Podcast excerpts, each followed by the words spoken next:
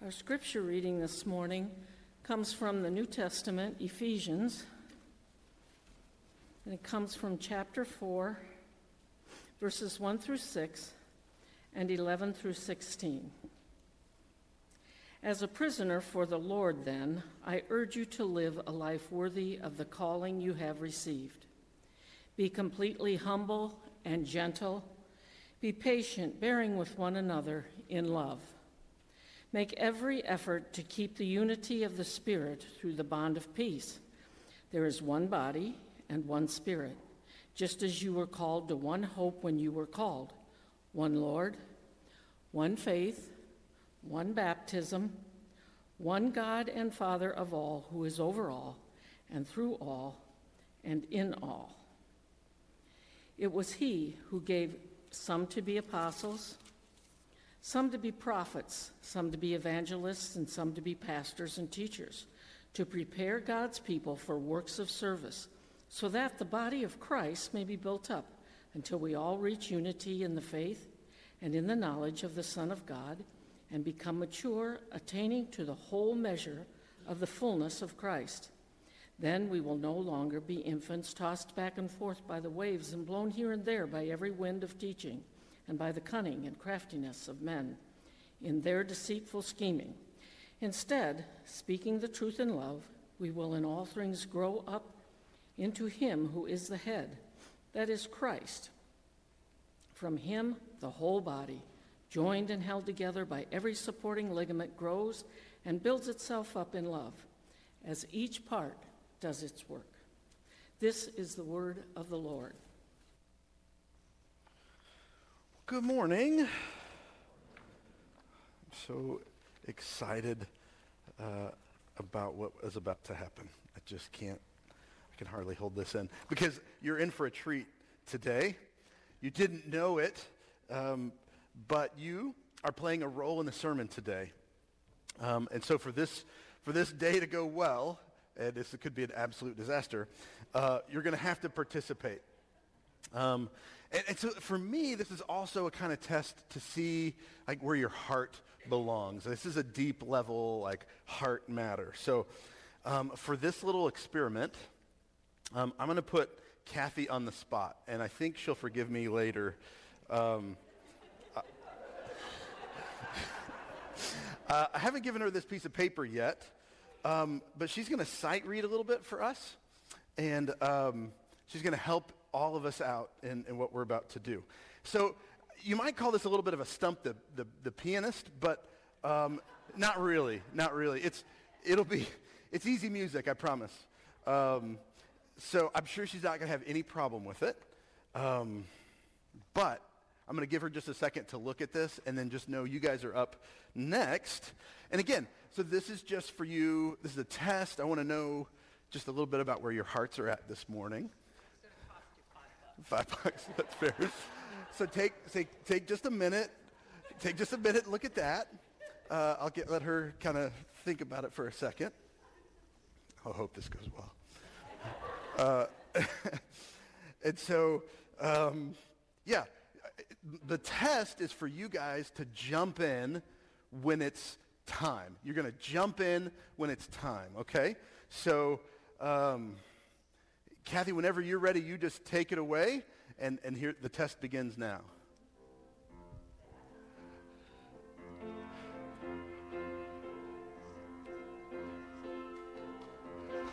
I got one. I got one. Okay, okay, okay, stop, stop, stop, stop, stop, stop. Thank you. Okay, so just hang on to that for a second. I got, I got one and a half, kind of. I think, I think I saw. My wife, she knows what I'm up to. Not really. Um, she's, she's playing along. So, okay, that didn't go super, super well. Um, so I'm going to give you just a little bit of instruction for this morning. So, so Kathy, just stay put, and and I, you're going to watch this video just real quick. It's just a little instructional thing, and then we'll go from here. Let's let's see if we can get this video going.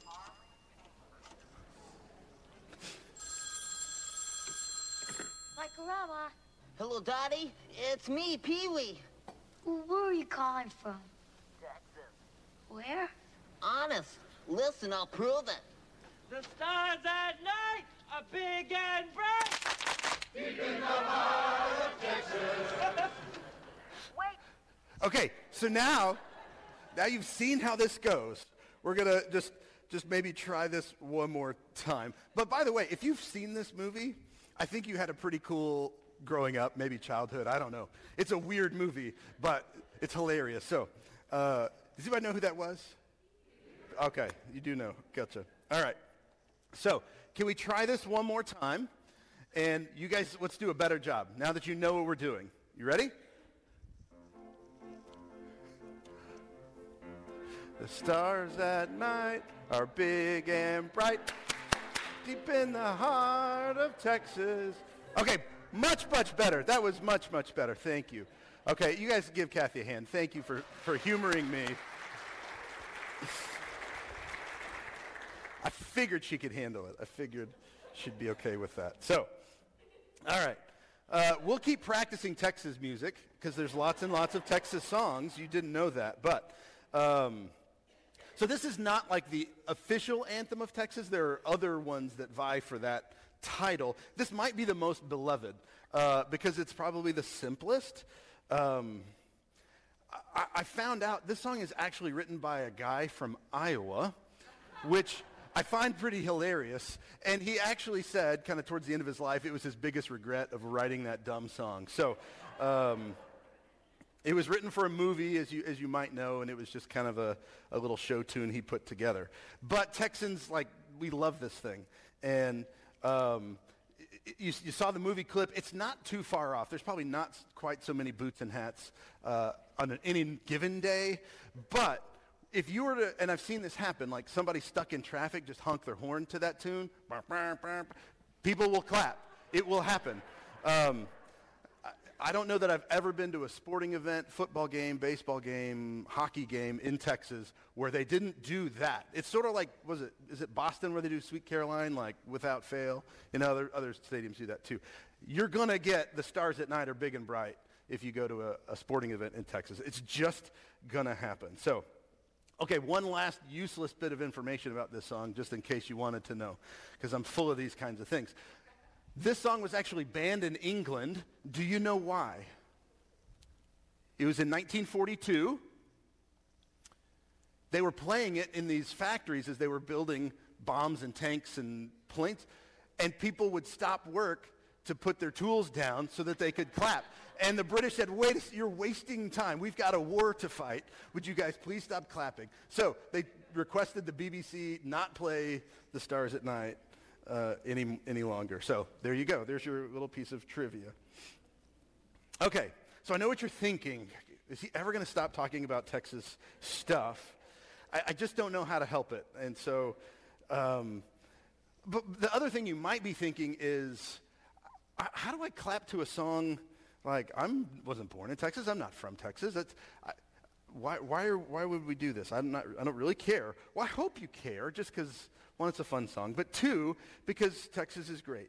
And um, so, you know, I, I, I, want you to, to love Texas, and we'll even let you be like a part of Texas if you want to be. You're, that's allowed there. You can kind of be a Texan at heart. So, so this is kind of my effort towards, towards that. So um, there's a famous uh, bumper sticker in Texas, and it says this. I don't know if you can see it.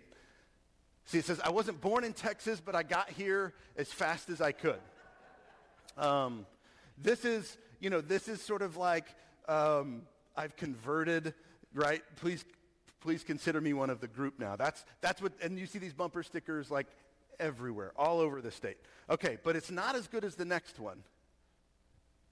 Native Texan, right? So, so there are two groups of people in Texas. There are I wasn't born here, but I got here as fast as I could people. And then there are native Texans. And as you can imagine, in the hierarchy of Texas, native Texans, uh, you know, they're just kind of uh, above. Being in Texas, being born in Texas is a really big deal. Uh, I, have even heard stories of people who lived in like Oklahoma and, and nearby places who were from Texas who would like drive to Texas for their wife to have their, their baby so that they can say, like, no, they were born in Texas. they were born to Texas parents and, in fact, in the state. And so I'm proud to say that me and my wife, our two kids, are all native Texans. So we are in the upper echelon in terms of the, the, the Texas thing. So it's, you know, it's a big deal, right? So, but so for me, like I, I take even maybe a further step of pride in it and, and talk a little bit about kind of my Texas heritage. It goes way back. I didn't have, you know, family members on the Mayflower, but I did have uh, descendants of my family who fought uh, at the Battle of San Jacinto, which, as you know, is where uh, the Texans defeated the Mexican army and won its independence in 1836. So, so my family history goes all the way back to you know fighting for Texas. Um, in Texas, there is a place called Garner State Park, which you may know who. Does anybody know who that's named after? Who? No. More political. Vice President John Nance Garner, who I'm related to somehow, but nobody can tell me exactly how. But so there is a Garner State Park uh, there in Texas. It's not too far from San Antonio. Um, you know, he was so yeah, he was the, the vice president uh, under FDR, and he has a really funny saying about that I can't say uh, about how worthwhile it is being a vice president. You can look it up if you want to. So, um, so I would say even past being saying I'm a native Texan, I'm really more like this next bumper sticker, which is American by birth, Texan by the grace of God. Okay, okay, so I'm done. I've, I'm, I'm done for today, at least, with, with, with Texas stuff. I just will let you know, I have actually worked out sort of like a rough draft of a sermon series based on uh, more Texas bumper stickers. But we'll see, we'll see if that pans out. I may get some hate letters, and so maybe we won't. But I was thinking about it. Um, so there's got to be a point to this. You're probably hoping I'm getting to a point at all this, all this, right? Other than just learning some fascinating stories, the question is, right, can you be a Texan at heart? Can you be a Texan at heart? Or would you want to, right? Are you a native? Is there a difference? Right? And it's just kind of like, I've, I've, as I've lived here, found out, it's like being from Stillman Valley or not, or wherever else or not. Right?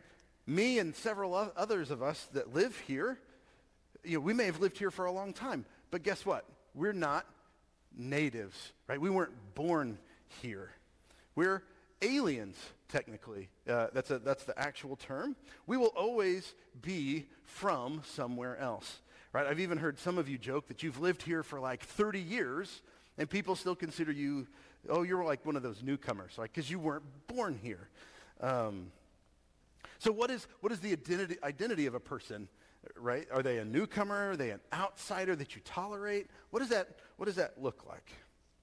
And so for this morning, what we're going to see is that God's house doesn't work like this. There's not a native Texan, non-native hierarchy uh, in any of this. Um, our, our identity can truly be made new, and it is not second rate. It's no longer native versus non-native. God is doing something absolutely different. And so let's, let's pray together as we, as we look uh, at how the, the resurrection uh, changes our everyday identity in Christ. So let's pray together. Father, would you use this time to show us who we are, not because of ourselves, not because of anything we've done or because of our parents, but because of Jesus. God, help us to see your word in this time. In Jesus' name, amen. Okay, so we are in, in Ephesians chapter 2. We're going to read verses 19, and, uh, 19 through 22 this morning. Ephesians 2 19 through 22. So then, you are no longer strangers and aliens, but you are fellow citizens with the saints and members of the household of God, built on the foundation of the apostles and prophets, Christ Jesus himself being the cornerstone, in whom the whole structure being joined together grows into a holy temple in the Lord. In him you also are being built together into a dwelling place for God by the Spirit. Okay, so this morning we start a series, um, or sorry, we finish a series that we started uh, just right after Easter. So it's, this is uh, w- uh, the fifth week. Um, and, and the question we've, we've been dealing with is this. What difference does the resurrection make in our everyday lives, right? We, we can celebrate at Easter and get eggs and dress up and take pictures and, and all that stuff. But, but then after that, does it mean anything? Does, does Easter, does the resurrection mean anything? Right? We, we've got the eternity, you know, eternity part, our heaven and hell thing. But, but what about today? What about helping me with my kids? What about helping me in my job? What about helping me uh, in my relationships everywhere? Trying to live day to day. Does the resurrection say anything about that? And we've answered the question, yes, it does. We, have seen that the resurrection means that we've already been raised with Christ, right? We already are living eternal life. We, we have the ability as a result uh, to have change and to have hope, as we've seen, and, and, and to have everyday purpose. And we, we saw that as well. Every day matters because God has prepared us, because of the resurrection, uh, for good works. And Jordan t- taught us last week that, that we get a new identity. And, and, and because of that, we can have ultimate peace. Not just like temporary little peace, but like ultimate peace. Peace with God, peace in our lives, peace with others. And so, and so our, our, passage this morning is kind of building off of, of, of, our idea last week where we saw that we have peace because of our new identity. Um, and, and so Paul has just been building. So verse 1 to, to what we do today is kind of one big, one big thought about why the resurrection matters. And so he's going to kind of finish that in, in our three verses or four verses for this morning. And, and, so Paul has gone a long way. He, he's gone from talking about us as this like walking dead who are, uh, you know, without hope and slaves to sin and slaves to the world. And, and, now, and then we can be changed and then raised with Christ. And, and then he says that we are prepared and set apart for, the, for good works, for the glory of God. And then last week we saw there was, there was this kind of Jew-Gentile division um, that the resurrection breaks down. And so we do get this, this peace with God. And, and so now Paul's going to take that and go one step further. And so Paul gives us this morning a little bit of a glimpse into the future. Um, maybe if you want to say it as God's real plan. Like, what was the plan all along? We're going to see it this morning in 19 through 22. What has the resurrection been preparing? Big picture. Okay, so if you remember, I've told you that, that Paul made up three, verse, uh, three verbs already in this, in this chapter. we've seen them and, and, and what they mean, that they've all been with Christ, that we've been raised up with Christ, we've been resurrected, we've been seated with him. We, we've, we've seen those, and, and he's going to make up two more for this morning. And so I just kind of want to look at the theological point he makes by making up these two verbs, um, and then we'll, we'll really just get down to practically what does this mean for us? What, what does this mean? And, and so verse 19 starts with a, a, a so, so then, and then goes to a but now. And, and we've kind of seen this pattern uh, earlier in the chapter. So then you were, you know, dead, but God, right? But now you're not anymore because you've been raised with Christ. And so he says, so then we're not strangers or aliens, but but fellow citizens. And, and in the, these days of the Roman Empire, it's important to kind of see um, there, there were three classes of people. Everybody looked at everyone they met. You're in one of three classes of people, and that's how you're divided up. And the first was we will just call strangers. Um, they didn't, nope, nobody knew them. Nobody knew who they were. They, they may be around, they may be traveling through town for business or something like that. They had no rights. They weren't appreciated necessarily. They, just not that important. They were just strangers. And, and then the second uh, class of people we would call a resident alien or just aliens. And, and those people are people who have stayed a while. Maybe they live there now, but they're from somewhere else. So, as I said before, I, I'm an alien to Stillman Valley. I live here, I work here, I've made this home, but I wasn't born here, so I will always be a resident alien here these, this group of people had more rights and privileges than strangers did, um, but, but they were still, we would call them a lesser class. And, and so then we get to the third group of people that we would call full citizens, full citizens. A full citizen had, as you can imagine, especially in the Roman Empire, lots of rights and privileges. And, and this passage amazingly tells us that we have fellow citizenship. We have equal citizenship with the saints and the rest of the house of God. So, you know, think David and Moses and, and all the rest. We have the same status with God as they do. We are not servants in this, in this household. We're not the doorkeeper, right, as David talks about. I, if I would, I'd just be happy just to be a doorkeeper in this house. No, we're, we're more than that. We've made, we're made full members, full citizens. We have all the rights of being in the family. And so verse 20 takes kind of this change where he's, he, he's talking about citizenship and, and he's going to start into a, a building metaphor. And, and, we're told that, that Jesus is the cornerstone and or the capstone. Um, he's, he's the whole enchilada. He's the most important thing. He's what it's all about, okay? And, and so the big idea is that, that the focus, the most important part is Jesus. That's what this has all been about. It's about Jesus. Everything is built on him. Everything's built around him. Everything's built for him, for his glory. And then it tells us that the apostles and the prophets of the New Testament, uh, that they were, they were there to kind of help get that foundation set. But it's all been about Jesus. So, so Jesus is, the, is, is this cornerstone, and, and then this new thing is taking place, and the apostles and the prophets of the New Testament are there to kind of get that foundation going.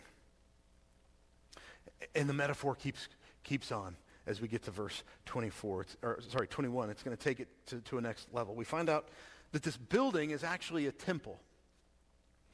Uh, now remember, when we started our, our, our, talk about Ephesus and the Ephesians and all of this, that, that, that these readers would have lived in the shadow of one of the seven wonders of the world. And we saw pictures of it. It's this beautiful place called the Temple of Artemis. Um, and so probably what they thought when they thought of, uh, do you want it to be Diana? It is, right. They called it Artemis. You know, the Romans messed that up with the whole Diana thing, but it's Artemis. It's fine. Uh, but it's up on this hill. Everybody can see it. It's this stark, beautiful white column thing, right? They kind of are naturally going to have that in their mind. They're going to see that and, and, and they're going to think of that's what they're being built into. Um, they, they didn't get to see probably the, the temple in Jerusalem, but they understood this concept of beauty, the beauty of a temple. Um, and so um, and so that's where we see one of these kind of famous made-up words now. Being joined together with is what we is the verb uh, is how we translate it. Being uh, joined together with, and it's really a construction term. Uh, the idea is, is, is, of like a mason who is you know specifically shaping and kind of hand forming each stone and, and putting it into a perfect fit. That's, that's really the imagery that Paul is, is talking about here. So think beautiful temple, beautiful place, and, and they're being fitted and formed and joined together in Christ. And so Paul is intentionally referring back to the resurrection because he's using the same, it's the same start of a made-up verb, and it refers to the other ones that, that deal specifically with the resurrection. He's, he's putting these ideas together. And so just think kind of the imagery Paul's giving us is, is how Jesus is actively bringing us into his temple as hand-picked, hand-formed stones in a perfect, exact design.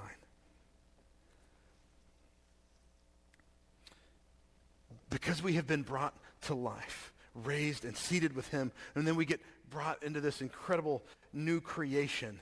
And, and finally, we learn in verse 22 that this temple is going to be the dwelling place for God. And this you know, great Trinitarian project, the Holy Spirit, it says, is, is actively building. And this is this made-up word here. He says, building up together with. He's making a, a living temple out of people, handpicked, putting them in place as they're supposed to be, one by one, built on the cornerstone of Jesus, because of Jesus, for Jesus. And so hopefully, as, as, as I'm saying all this, you, in your own thinking, you're thinking through why, why does this matter and, and, and how this is such an incredible, beautiful piece of, of not only theology, but a, but a love letter about what Jesus did for us. But let me just, just kind of note a few things here that I think are so practical, that are so important and beautiful. And so the first is this. Can we, can we just talk about belonging? I don't know if any of you have ever uh, been a member of a club, maybe a secret society. I don't know if there's any secret club members in here, right? A fraternity or a sorority. You guys know handshakes that the rest of us don't know, or, you know, all kinds of things in Latin, maybe. Uh, the, rede- the redeemed family of God, this, this now living temple that, that, that is being made and formed actively, right? this is the ultimate club. This is the ultimate group that you would want to belong to. But it's not an exclusive club, right? Like we think of, of, of some of these fraternities and sororities of. It's not exclusive. Anybody that wants to join can. Anybody that wants in on this living, growing, beautiful temple of God can be a part. And the benefits are incomparable. We've, we're just, we've just talked about a few of them over the last five weeks. They're incomparable. What, who would not want to be a part of this group, of this club? I, I remember being in middle school and in high school and in college and, and, and honestly in every place and everything I've ever been in and thinking, boy, that group over there is cool. I wonder if they'll let me be a part of them. Wonder if I could fit in, right? I wonder if I could be accepted. And, and, and you doubtless had the same experiences in, in all of your different areas of life trying to fit in to a group, trying to be good enough to be accepted. Can I be in the cool club? Can I be, you know, can I make it with those guys or not? And it's an ugly process, isn't it? If you've lived it, which I'm sure you have, it can be a painful, ugly experience to not be accepted, to in fact be rejected and say, we don't want you to be a part of us for whatever reason right? And, and experiencing those feelings of insecurity and rejection and, and, and insignificance, right? But that's not how this house of God works. That's not how this living temple works. You belong. You belong. You are loved. Eh, somebody told me one time, and I, and I, I like this imagery, but that God has a picture of you on his wall, right? God has a picture of you. You're, you're in his family. He sees you on this wall all the time, right? Sitting in his, in his chair, there's a picture of you right next to it. Your, your ugly artwork is on her, his refrigerator, right? You are not a stranger and you are not an alien. You are not an outsider. You are fully known, fully loved, fully accepted, and he will never reject you. You belong into his family, and he has taken you and formed you and fit you in perfectly by design. You belong. Now, as you can imagine, where we go to next, and that is there's supposed to be unity in this building. There's supposed to be unity. The, the, the temple of God is a big deal, right? And, and, so there's, there's supposed to be unity in, we'll call it the church universal, meaning Christians everywhere. So all over the, the world, whatever continent, there's supposed to be unity together. If you are a part of this family, the church universal, those are our brothers and sisters. And so I would just encourage you, love people from other churches. Promote peace. Don't make fun or talk bad about the bride of Christ in other locations and other places. It's Christ's bride and he doesn't like it. But there's also supposed to be unity in what we call the particular church. And the particular church is this one, right? So we can talk about inside this place with these people right here, this particular church. The will and desire of God the Father and Jesus the Son and God the Holy Spirit in this Trinitarian building project of God's temple is that we would love one another. Right? Jesus talks about it all the time. This is how people will know you belong to me if you love one another. That's, that's the judging factor. Do you love one another? And, and think of Jesus' prayers that he prays that we would be one as he and the Father, as the Trinity is one. Are you actively working to show love to other members of this temple? Are you doing anything that might be leading to division? Right? There shouldn't be cliques in this church. There shouldn't be the cool group, group and, and the uncool group, the rejected and the accepted. That, those, those descriptions should not exist here. That's not a thing. It shouldn't be a thing. So are you, are you doing anything to bring division? Are you doing things to actively bring people in and promote unity and love? Making sure people feel welcome and accepted and belong here. I, I, can, you know, I always like when I can say, this is the will of God. This is the will of God. Don't do anything to mess up his building. Don't bring disunity to this living temple of people. Don't do it. His will is you would stop. And then third, let me just say this. It's something I don't, I don't, I hope I don't ruffle your feathers too much. And you can throw rocks at me later if I do, but that's, that's okay. And, and it's this. Church matters. Church matters. You belong here. God wants you here, and he wants you to be loving one another. So that means it matters. It means it matters. And I've, and I've had countless conversations with people over the years in all kinds of places. And, and they'll say things like, yeah, the golf course is my sanctuary. Right? The golf course is my sanctuary. I worship God on the lake. Right? Or, or, you know, I, I read some really good books. Or I listen to worship music and Tim Keller sermons in my car. That's church for me. That's my church. Uh, or, or maybe it's this one, right? We, we really wish we could be at church, but we are just too busy right now with you fill in the blank. Okay? And let me just say, I get it. I totally get it. I love golf, right? I, I do. I wish I could be on the lake a whole lot, but I don't get to be. But I, I get it, right? There's something in my soul that feels God's beauty on the mountain skiing or, or you know, I experience God as sitting in a deer stand. I just do. I, so I get it. I'm with you. I'm with you. And, and Tim Keller's a great preacher, and there's some great musicians out there, and, and all the rest, right? And life is really busy. I really need to be mowing my yard right now, but I'm not. I'm here.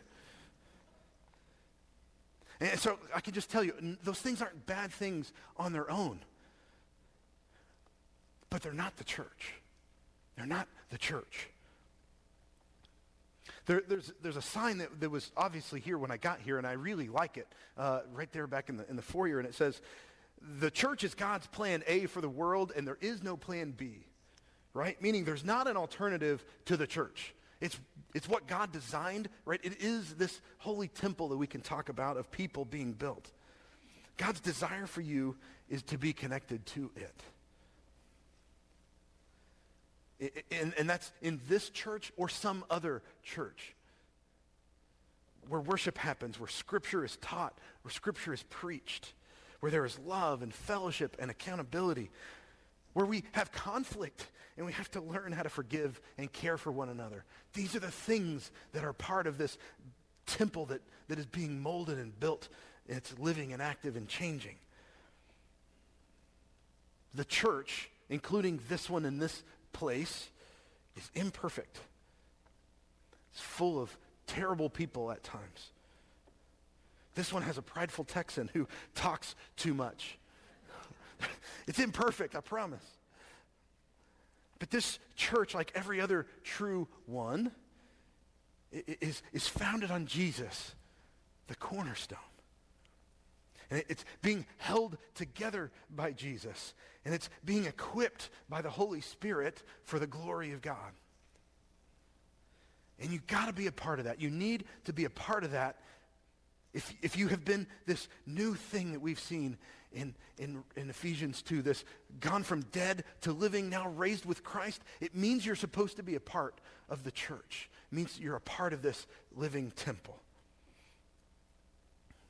You need to be a part of it. And so to be a part means giving your time and your talents and hard work, putting up with sinners and imperfect people. And, and I'm not saying you could never go on vacation or play golf or go to the lake. That's not what I'm saying at all. But if you're not around so much that you're not connected with the life of this place, with the people of this place, then you're missing out on what it means to be a part of the family of God. You're supposed to be here. You're supposed to be a part of this. And, and, and church is hard, but I would say living life by yourself, disconnected from the body, from the family, is even harder. Now, I, I've, I don't know how many times I've heard it being in the hospital, visiting people at home on hospice. I don't know how I could get through this without my church family. How do people do this that don't have a church home to belong to? And I, and I think I answer the same thing. I don't know. I, I can't imagine trying to go through life without people that have got my back, that are walking through this thing with me, who know, who know my life. That's, that's what this is supposed to be and supposed to look like. So, so connect. If you're not, con- you should be connected. To, connected to a place where you belong. Let's pray. Father, I just marvel at your idea. Redeemed people, and then you made them a living building, a, a, temple that is your dwelling place. It is where you dwell with us. Amazing. We don't deserve it. But all because of the resurrection of Christ. And we, because of our new identity as, as your people. We're not sub-citizens. We're not servants. We're not any other distinction. We're fully known and fully loved and fully accepted and full members of this family, of this house. Let us know what that looks like. Let us know how to live that out. And God, would you help us in the church? Because it's messy sometimes. And we hurt each other's feelings and we do things that get on each other's nerves and, and, and we don't make the right decisions all the time. And But yet, this is what you've chosen for us. And you've told us to be connected to it. So help us know how to do that. God, we love you and we thank you. We pray all this in Jesus' name. Amen.